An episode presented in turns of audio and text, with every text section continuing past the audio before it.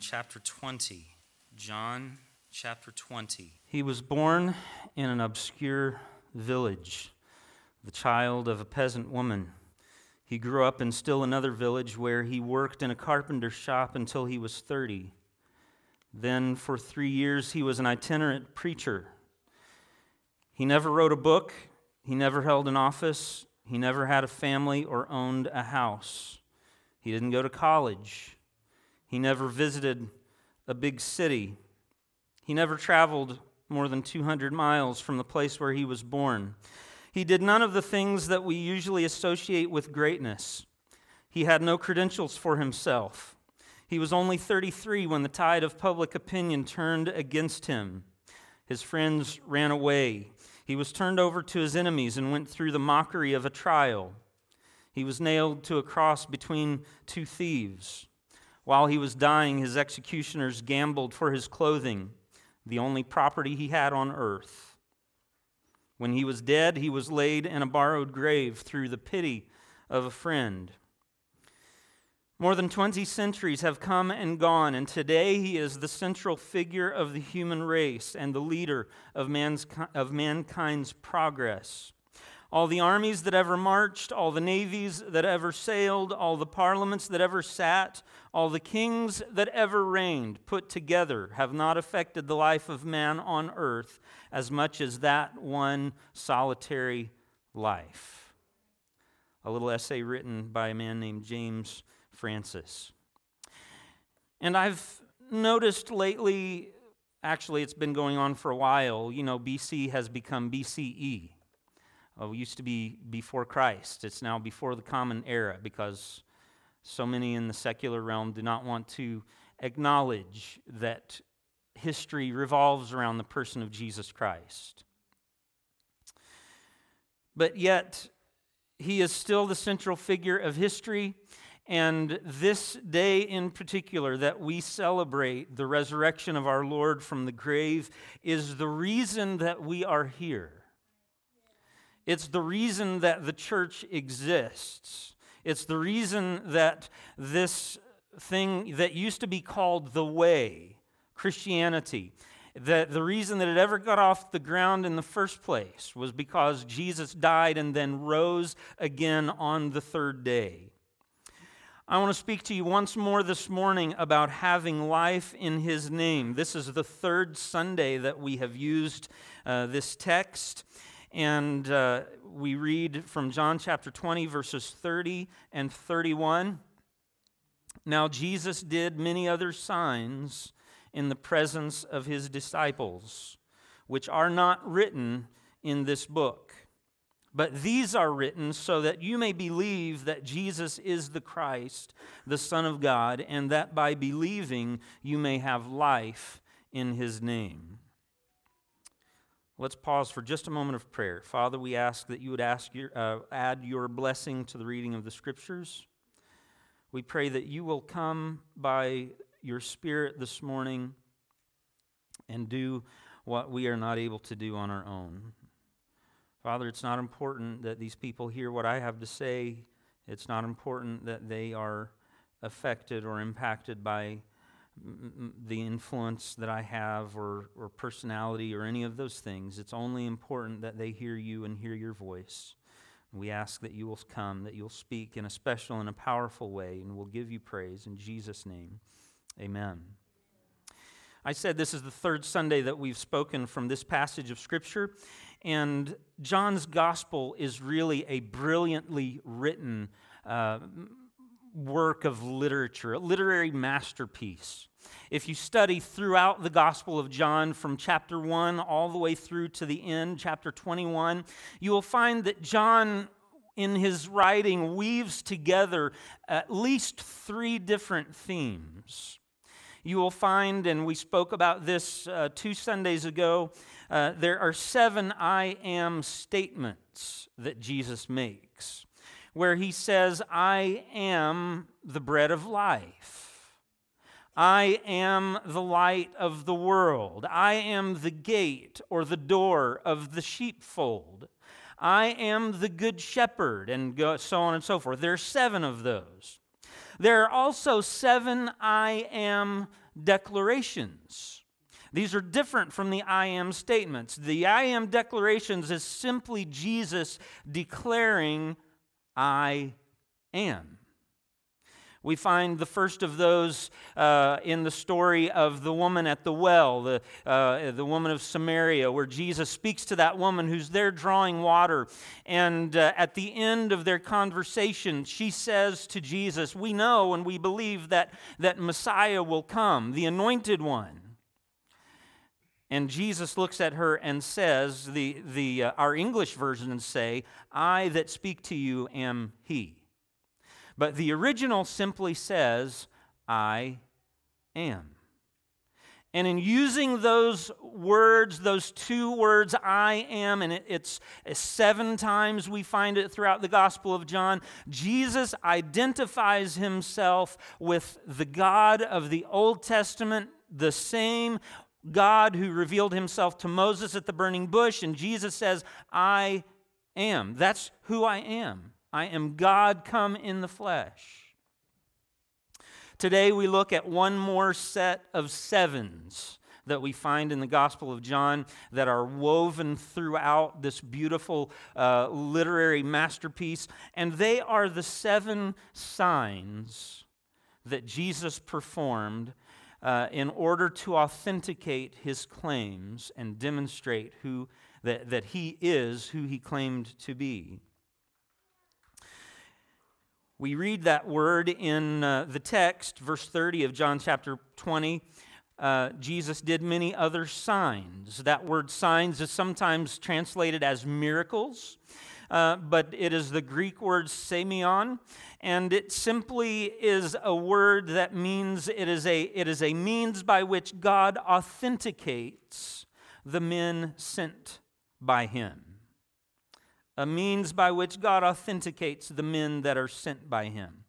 And throughout the Gospel of John, we see these seven signs, seven miracles that are worked by Jesus to demonstrate that Jesus is Messiah. He is God come in the flesh. He is the one who has authority over all things and who has authority to forgive sins. We look for just a moment at the first six signs uh, that uh, Jesus performed. We find the first of these in John chapter 2, where Jesus turns the water into wine. You may remember this story. Jesus is at a wedding in Cana of Galilee, and uh, Jesus' mother is also present at this wedding. And uh, partway through, they ran into a problem. They ran out of wine. And Jesus' mother comes to him and says, they're, they're, they're out of wine. Now, in our cultural context that we live in today, it may not mean as much uh, to us to say we've run out of something and would just, we would just say that's okay. We'll just we'll drink something else. We'll get, give them something else to drink. But in that day and age, the, the host of that event had a, had a very big responsibility. And to run out of something that was as crucial uh, as wine was to them, uh, it would be a great uh, reflection, a terribly great reflection. Let me say that again, I'm saying it backwards. It would be a greatly terrible perception. Uh, it would cast that family in a negative light in front of their whole community in town. And it was a, it was a real problem.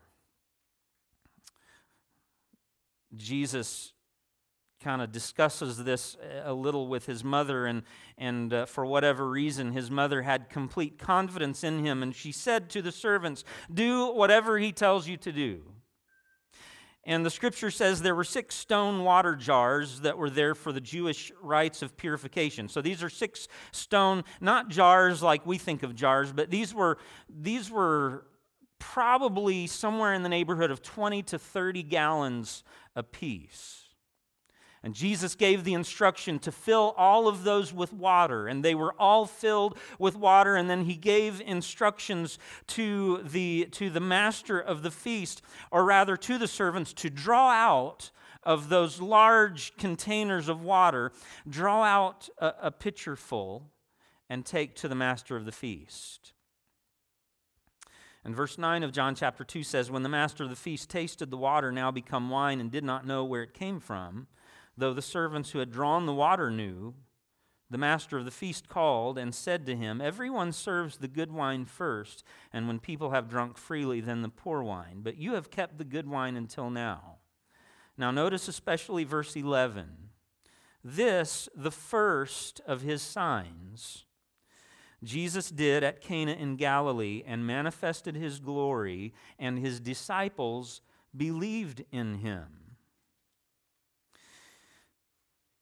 So, this is the first of, of seven signs, and these, each one of these signs are marked by one of two things either people believing in him or controversy. Let's move on quickly to the second. The second sign is found in John chapter 4, where Jesus heals an official's son. We look at verse 46 uh, through 54. Interestingly enough, it takes place in the same location, also in Cana in Galilee. And uh, an official, a, a governing official, came to Jesus and asked him to heal his son, for he was at the point of death. And Jesus said to him, Unless you see signs and wonders, you will not believe. The official said to him, Sir, come down before my child dies. Jesus simply said to him, Go your way, your son will live. And the man believed the word that Jesus spoke to him and went on his way. Verse 51 As he was going down, his servants met him and told him that his son was recovering. So he asked him the hour. It's interesting that he thought to do this. He asked him the hour at which his son began to recover. And he, they said, Yesterday at the seventh hour, the fever left him. And the father knew that it was the very same hour that Jesus had said, Go your way, your son will live.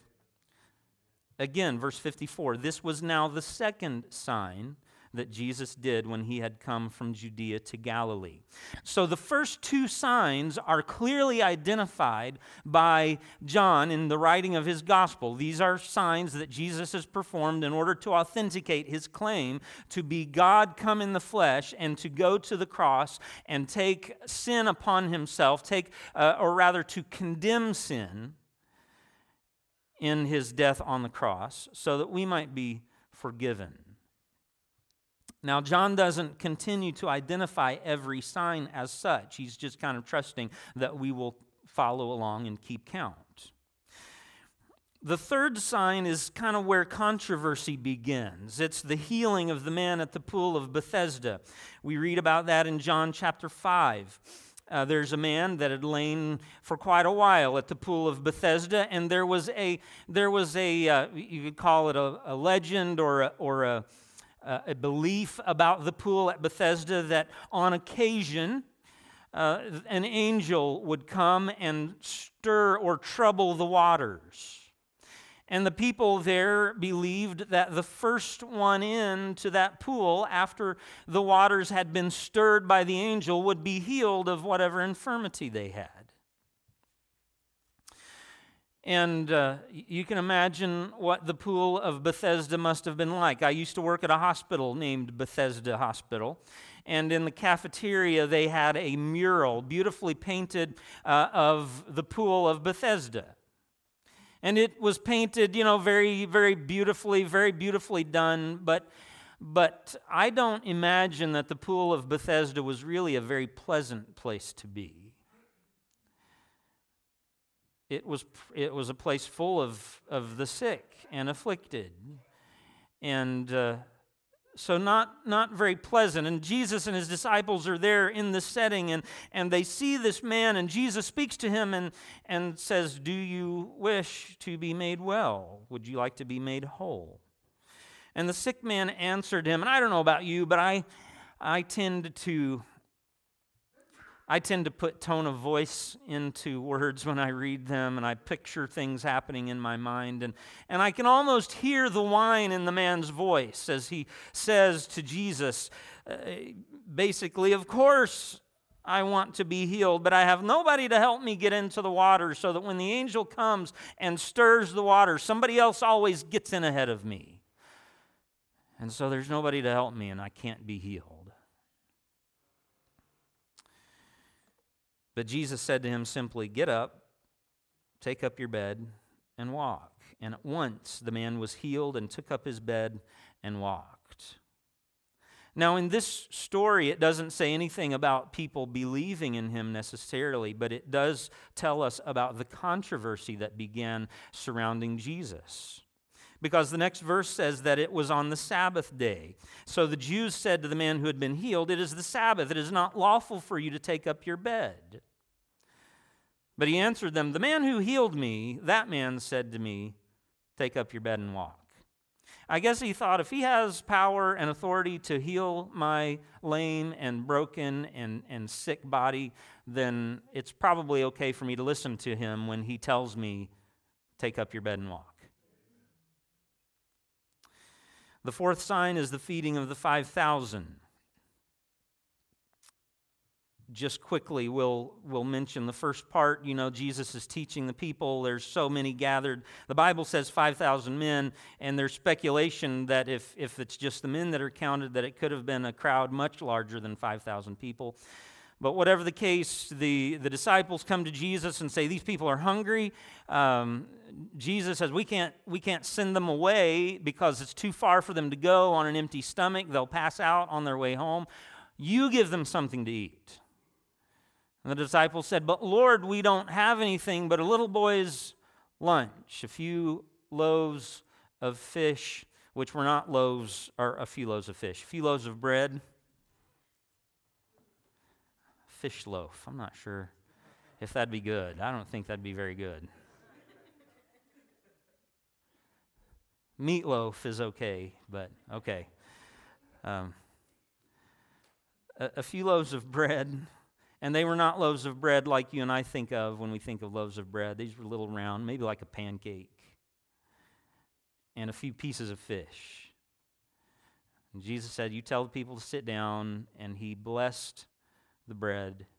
He blessed that meal and gave it to the disciples and told them to distribute to all of those that were present.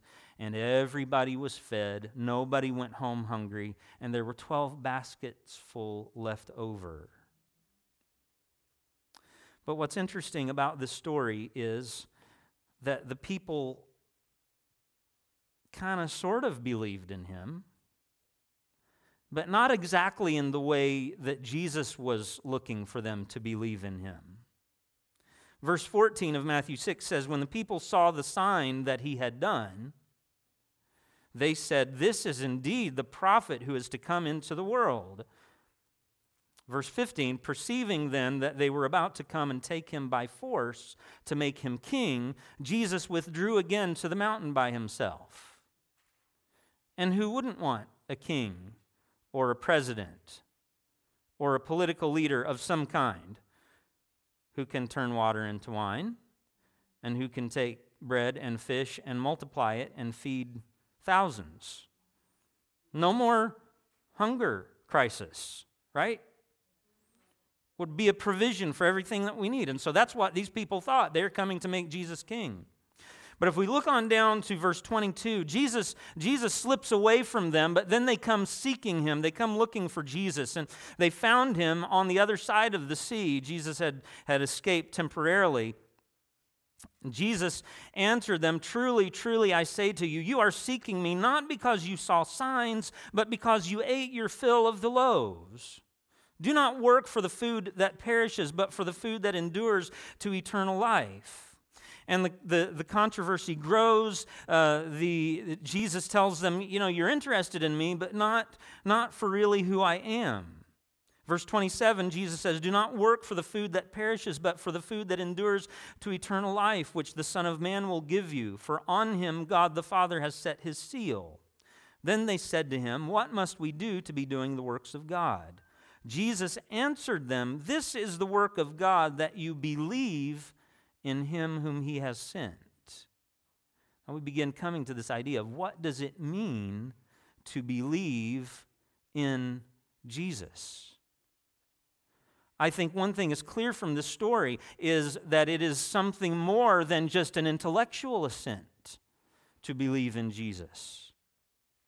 There's so many people in this world today that will have an intellectual consent to say, well, I believe that he was a real person, but he was probably just a good moral teacher, maybe even a prophet, but not God in flesh, not the Savior of the world. Many people very well meaning will profess to put their trust in Christ, but they, like the people that received their fill of the loaves, are interested in Jesus for their own agenda.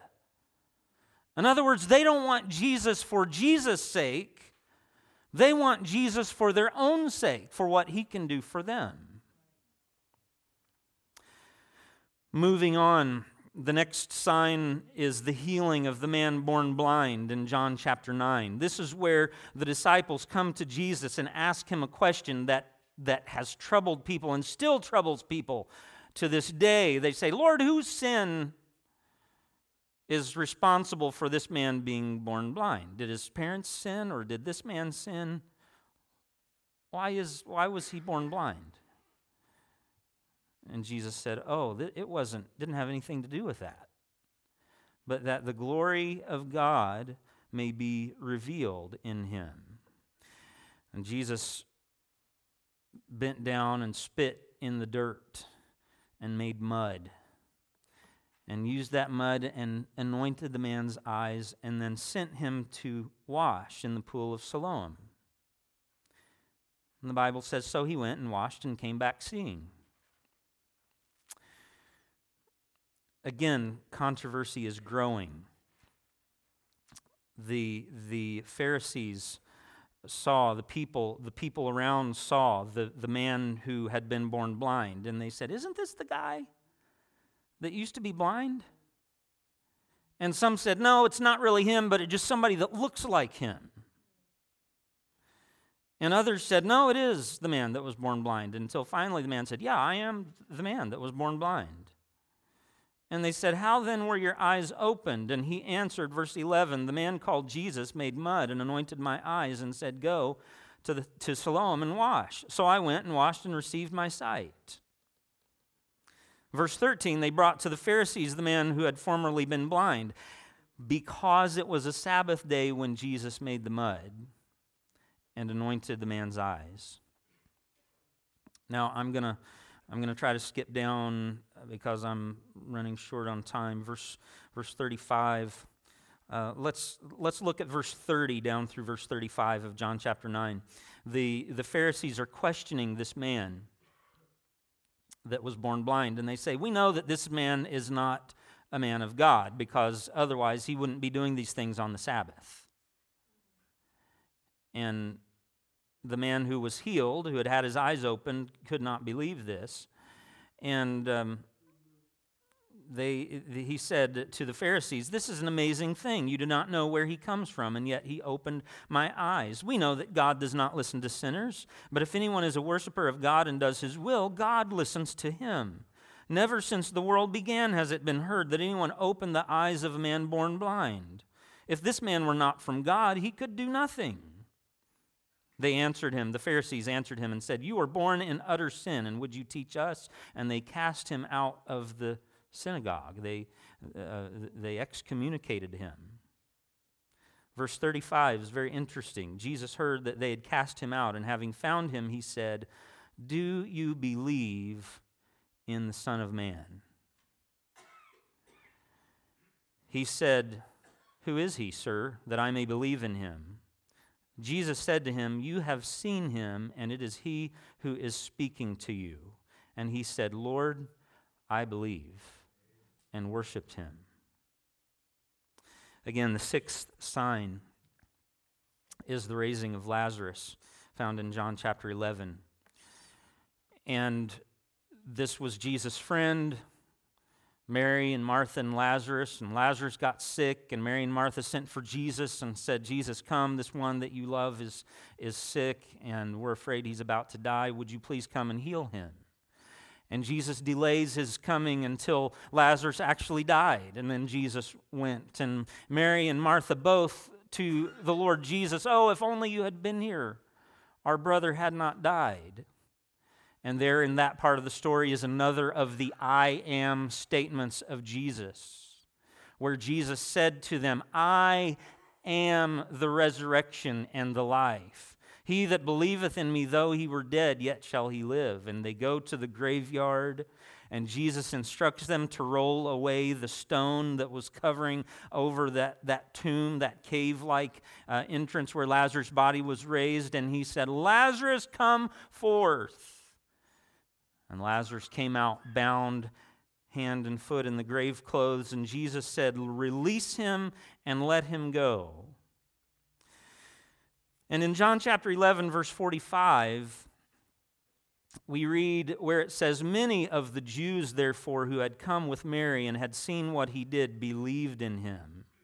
But some of them went to the Pharisees and told them what Jesus had done. So the chief priests and the Pharisees gathered the council and said, What are we to do? For this man performs many signs, many works that seem to authenticate that he is really from God. And what are we going to do about this guy? If we let him go on like this, everyone will believe in him, and the Romans will come and take away both our place and our nation. But one of them, Caiaphas, who was high priest that year, said, You know nothing at all, nor do you understand that it is better for you that one man should die for the people, not that the whole nation should perish. And so from that day on, verse 53, they made plans to put Jesus to death.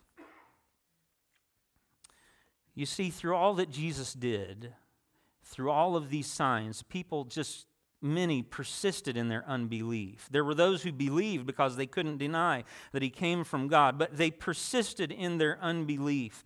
John chapter 12, verse 27 we read an interesting account uh, about another way that Jesus' person and work was authenticated. Verse 27, Jesus says, Now is my soul troubled, and what shall I say? Father, save me from this hour?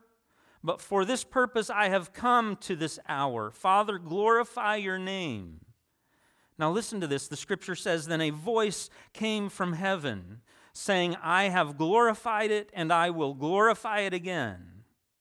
The crowd that stood there and heard the voice said that it had thundered. Others said, An angel has spoken to him. Jesus answered, This voice has come for your sake, not mine. In other words, God is doing all that He can to help people believe in Jesus, not just for their own sake, but for Jesus' sake. A voice from heaven was given, there was an appeal to believe. But the result was that the people persisted in their unbelief. When Jesus had said these things, again, this is John chapter 12, verse 37. Though he had done so many signs before them, they still did not believe in him. In spite of all the signs, in spite of all the miracles, I have a, I have a good friend who um, does not really believe in Jesus. And we've discussed this issue about who Jesus is and what Jesus came to do. And he's told me before, you know, why couldn't God just write it in the sky? Or do some kind of amazing, powerful miracle to, to leave it beyond all doubt that God is real and that Jesus is his son and that we ought to believe in. Why doesn't God do that? To which I kind of want to say, God has done that. And the people still did not then believe in him, nor do they believe in him now. Again, another appeal to believe, John chapter 14 and verse 11. And this kind of sums up the whole idea of the signs and the miracle working power of Jesus. Jesus is talking to his disciples. They're, they're having a conversation, and, and he says to them, uh, If you've seen me, you know the Father. In verse 8, Philip said to him, Lord, show us the Father, and it is enough for us. Jesus said, Have I been with you so long, and you still do not know me, Philip? Whoever has seen me has seen the Father. How can you say, Show us the Father? Do you not believe that I am in the Father and the Father is in me? The words that I say to you, I do not speak on my own authority, but the Father who dwells in me does his work. Believe me that I am in the Father and the Father is in me, or else believe on account of the works themselves. In other words, he's saying, if you're not going to believe me because of the words, the teaching that I'm giving you, then at least look at the works that I have done, the signs that I have performed, and believe me on that basis. But the people persisted in their unbelief. And so we come to the seventh sign. Now, the seventh sign is identified very early in the Gospel of John. It's identified in John chapter 2 and verse 18. And I don't know if you see this or not, but, I, uh, but again, I can't help but see the beauty uh, of the tapestry that John has woven together to construct his book, uh, the, the gospel, the story of Jesus. John chapter 2, verse 18. The Jews said to Jesus, now, remember, this was after Jesus had gone in and cleansed the temple. He'd turned over the tables of the money changers and driven them out and said, Get out of here. You've made my father's house into a den of thieves. And the Jews said to him, What sign do you show us for doing these things? What sign? What is, the, what is the authenticating work that you can do to demonstrate, to prove to us that you have the authority to do this? So Jesus answered them, Destroy this temple, and in three days I will raise it up. The Jews then said, It has taken 46 years to build this temple, and will you raise it up in three days? But he was speaking about the temple of his body. When therefore he was raised from the dead, his disciples remembered that he had said this, and they believed the scripture and the word that Jesus had spoken to them. Isn't that powerful? John chapter 2, long before all of this happened, Jesus told him that it was going to happen. Then we read, beginning in John chapter 19, about the death of Jesus. And I couldn't resist but to, to, to, quote from you from to quote to you from a wonderful black Baptist preacher of years gone by who, who gave us this beautiful writing. It's Friday, but Sunday's coming. And he wrote it this way It's Friday. Jesus is beaten, mocked, and spit upon, but Sunday's coming. It's Friday. The Roman soldiers are flogging our Lord with a leather scourge that has bits of bones and glass and metal tearing at his flesh. It's Friday, but Sunday's coming. It's Friday. The Son of Man stands firm as they press the crown of thorns down into his brow. It's Friday. See him walking to Calvary, the blood dripping from his body, from his face. See the cross crashing down on his back as he stumbles beneath the load. It's Friday, but Sunday's coming. See those Roman soldiers driving the nails into the feet and the hands of the Lord Jesus. Hear my Jesus cry, Father, forgive them, for they know not what they do. It's Friday, but Sunday's coming. It's Friday. Jesus is hanging on the cross, bloody and dying, but Sunday's coming. It's Friday. The sky grows dark. The earth begins to tremble. And he who knew no sin became sin for us. Holy God will not abide with sin, pours out his wrath on that perfect sacrificial lamb who cries out, My God, my God, why hast thou forsaken me? Oh, what a horrible cry. It's Friday, but Sunday's coming.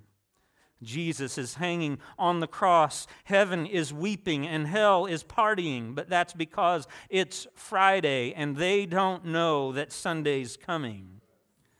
Now it's Sunday, and just about dawn on the first day of the week, there was a great earthquake. But that wasn't the only thing shaking because now it's Sunday, and the angel of the Lord is coming down out of heaven and rolling the stone away from the door of the tomb. Yes, it's Sunday, and the angel of the Lord is sitting on that stone, and the guards posted at the tomb to keep the body from disappearing were shaking in their boots because it's Sunday, and the lamb that was silent before the slaughter is now the resurrected lion of the tribe of Judah, for he is not here, he is risen, as he said. As we read in the Gospel of John, following the resurrection of Jesus Christ, there are a couple of instances where we see that people encountered the risen Christ and believed in him. Chapter 20 and verse 8, the first to see Jesus, the first to go and examine the, the empty tomb. You remember that the ladies had reported that the tomb that the, that the tomb had been opened up. And so chapter 20, verse 2 says that Simon Peter and the other disciple, the one whom Jesus loved. Now, this is most likely John, the writer of this gospel.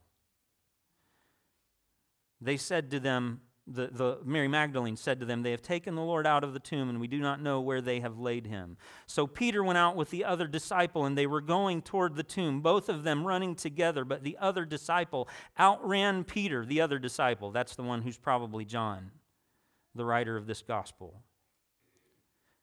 He outran Peter and reached the tomb first, and stooping to look in, he saw the linen cloths lying there, but he did not go in. Then Simon Peter came, following him, and went into the tomb. He saw the linen cloths lying there, and the face cloth which had been on Jesus' head, not lying with the linen cloths, but folded up in a place by itself. Then the other disciple who had reached the tomb first also went in, and he saw and believed he saw and believed. Verse 16 through 18, we read about Jesus appearing to Mary Magdalene. She did not recognize Jesus, but thought him to be the gardener. Jesus said to her, Woman, why are you weeping? Who are you looking for? Who are you seeking?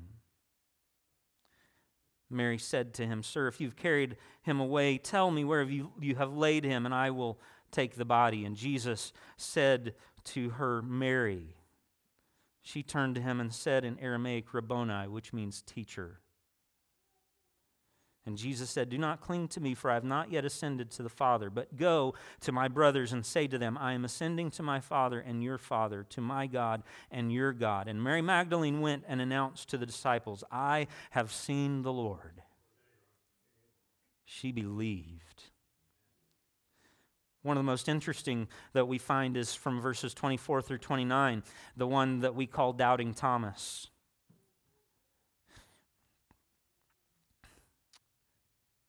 I'm going to say this as kindly as I know how. You miss something when you don't come to church. And Thomas missed church when Jesus showed up the first time. The other disciples were there, the other 10, except for Thomas. And Jesus showed up, and Thomas wasn't there.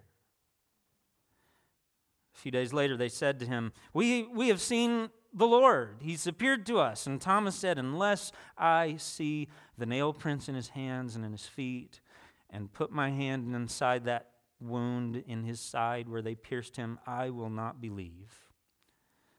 Eight days later, his disciples were inside again together, and Thomas was with them this time.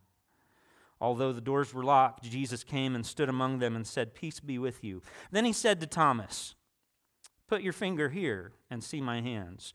Put out your hand and place it in my side. Do not disbelieve, but believe. Thomas answered him, My Lord and my God he believed. You see, friends, this morning, Jesus is more than a myth, he's more than a legend. If I could quote to you for just a moment from C.S. Lewis, who wrote in his book, Mere Christianity, he said this I am trying here to prevent anyone saying the really foolish thing that people often say about Jesus. I'm ready to accept Jesus as a great moral teacher, but I don't accept his claim to be God. C.S. Lewis went on to write, That is the one thing we must not say. A man who was merely a man and said the sort of things Jesus said would not be a great moral teacher. He would either be a lunatic or else he would be the devil of hell. You can shut him up for a fool, you can spit at him and kill him as a demon, or you can fall at his feet and call him Lord and God. But let us not come with any patronizing nonsense about his being a great human teacher. He has not left that open to us. He did not intend to. I don't know where you all are on your journey of faith. There may be some here who would be quick to say, I, I don't believe at all. I do think it's just it's just stories that have grown up and developed over time. But friends, I want to invite you this morning to consider the story of Jesus and how it has been recorded for us and left to us from history and challenge you to believe. Lay aside your preconceptions. Lay aside what you, uh, what you hope Jesus will do for you and come to Him willing for Him to be Lord and Master of your life. You see, friends, in his seven I am statements, Jesus demonstrated his sufficiency for our needs. Jesus is everything that this world needs, he is everything that you need. He said, I am the bread of life. You can come to me and eat, and you will never go hungry. I am the water you can drink and never thirst again. I am the light of the world. I am the gate for the sheep. It is through Jesus that we come into right relationship with God. He is the good shepherd. He is the one who leaves the 90 and 9 in the fold and goes out seeking and searching for the one who is lost. He is the way, the truth, and the life. No man comes to the Father except through Jesus. In his I am statements, he declared his sufficiency for our needs. In his I am declarations, he identified himself as our redeeming Savior. God come in the flesh to then go to the cross and condemn sin in the flesh so that we who are in the flesh might have our sins forgiven and walk free of condemnation. In the seven signs that we talked about this morning, he demonstrated the authentication of his claims. All of these things demonstrate that Jesus really was who he claimed to be. You say, Yeah, but Pastor, how do you know that you can trust this book? If you come back tonight, we may talk a little bit about that tonight. But for right now, I just want to tell you God isn't asking anybody to take a leap in the dark. God isn't, isn't calling on anyone to make a blind step of faith, but He gives us reason to believe, and He calls us to believe. And then, as some of you know, and some of you are perhaps yet to find out, he also gives us time to believe. He was so patient with Thomas.